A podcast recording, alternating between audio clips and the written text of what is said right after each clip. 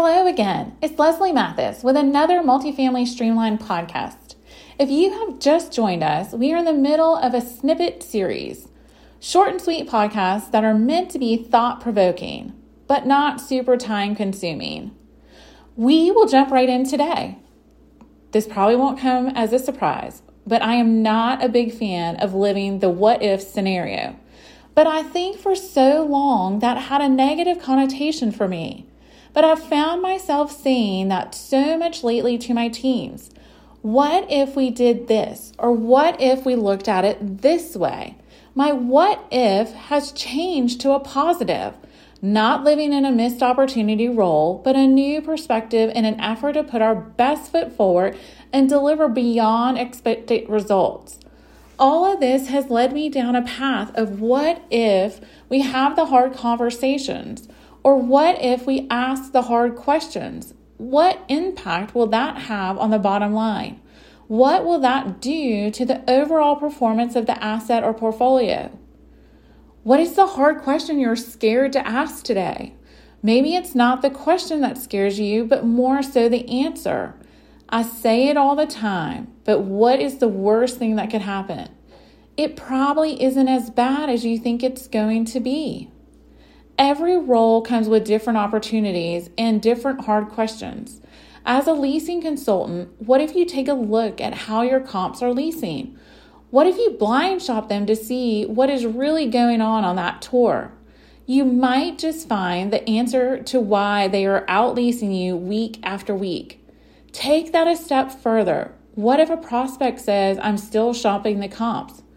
What if you asked what they do not like about the property, or if there's something you are missing. When people say they are just looking, that more times than not means there was something missing during their experience at your asset. There was a connection that just wasn't there. What if you head that off before they go to your comp? The worst thing that could happen is that they don't lease. But the best is an opportunity to overcome that objection. And guess what? You were probably going to miss out if you didn't do anything at all. As an assistant manager, what if you take a deeper dive into collections? What if you have the hard conversation with the difficult resident who owes you $5,000? What if they could pay that by December 15th? What would that mean to your collection rate for the month? What if you offered to work all past due accounts for 30 days before it went to collections? What would an additional bad debt recovery mean for the financials for your property? As the property manager, what if we had a hard conversation with the associate that isn't performing? What if we spent the time and made the commitment to help them get back on track? Catching these issues early and putting a plan in place could be the turning point in that person's career and save you hours spent with HR. As an RPM, what if you took a deeper dive into your portfolio's performance and provide bullet points to leadership or your clients?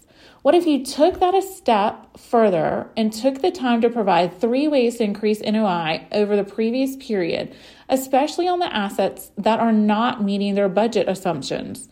This shows ownership that even though you are not meeting your goals, you are focused on the asset and committed to increasing NOI, which means you are committed to increasing the value of their asset. As a VP, what if you picked up the phone and checked in on the, the challenging client? What if you made it a point to do that with all of your clients on a regular basis?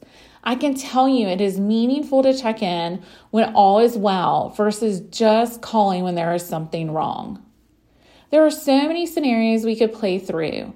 Taking the path less traveled is often challenging, but what could that mean for a relationship or the performance of your asset or portfolio?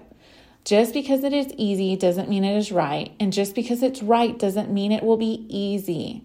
I encourage you all to end the year strong. Take the time to ask yourself the hard questions, have the hard conversations, and play the what if scenario. Thank you as always for hearing me out, and I'll see you back here again soon.